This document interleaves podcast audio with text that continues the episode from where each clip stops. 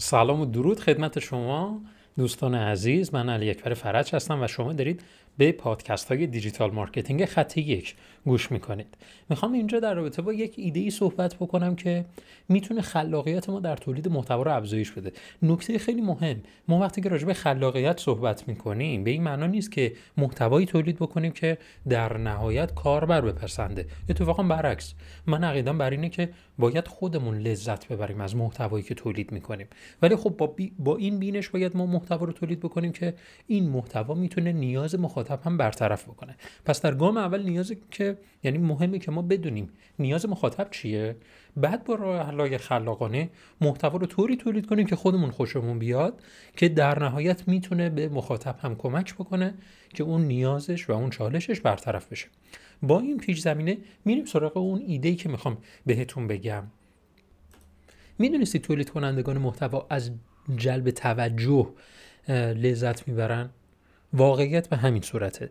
ما از جلب توجه دیگران لذت می‌بریم. یعنی لذت می‌بریم جلب توجه بکنیم با محتوایی که تولید می‌کنیم. حالا من چه محتوایی رو می‌تونم تولید بکنم که جلب توجه بکنه؟ از جملاتی استفاده کنم که خیلی زد و نقیزن به این مثال توجه بکنید که می‌تونه یک عنوان باشه.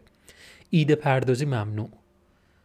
ایده پردازی ممنوع. ایده پردازی چیز خوبیه. ولی من دارم از یک کلمه ای بعدش استفاده می‌کنم که توجه رو جلب می‌کنه به خودش. ایده پردازی ممنوع. بعد بیام راجع به این مسئله من توضیح بدم که می‌تونه حالا این محتوایی که تولید می‌کنم رو به سمت محصولم ببره به سمت محصول رایگانم ببره به سمت محصول پولیم ببره و خیلی چیزهای دیگه.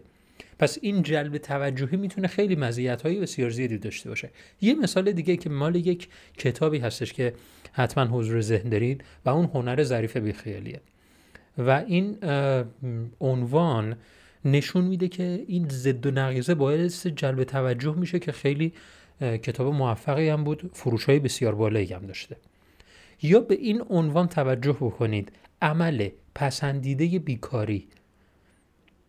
ببینید چه ضد و نقیزی هستش که این ضد و نقیزه باعث میشه که توجه رو به سمت خودتون جلب کنید. چون ما عموما در رسانه های اجتماعی بیشتر خب باید توجه رو جلب کنیم که بتونیم محتوای خودمون رو ارائه بدیم.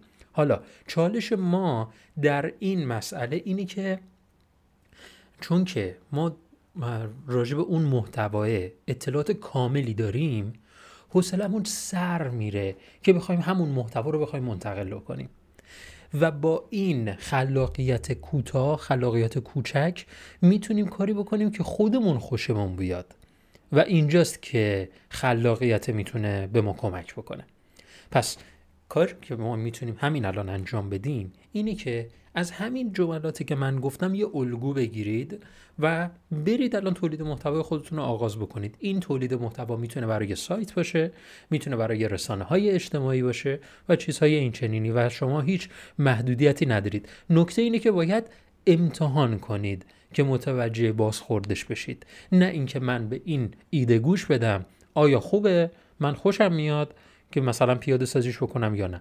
من پیشنهادم اینه که حتما اجراش بکنید و بعدش با بازخوردهایی که می‌گیرید اصلاح بکنید و روند رو بهبود بدید. امیدوارم که از این پادکست لذت برده باشید. حتما ما رو در رسانه‌های اجتماعی دنبال کن نظرتو برای من بنویس. خیلی برای من نظرت با ارزشه به من کمک می‌کنه که محتوای بعدی رو بتونم با چه سمت و سوقی بتونم ببرم جلو. پس تا پادکست بعد فعلا خدا نگهدار.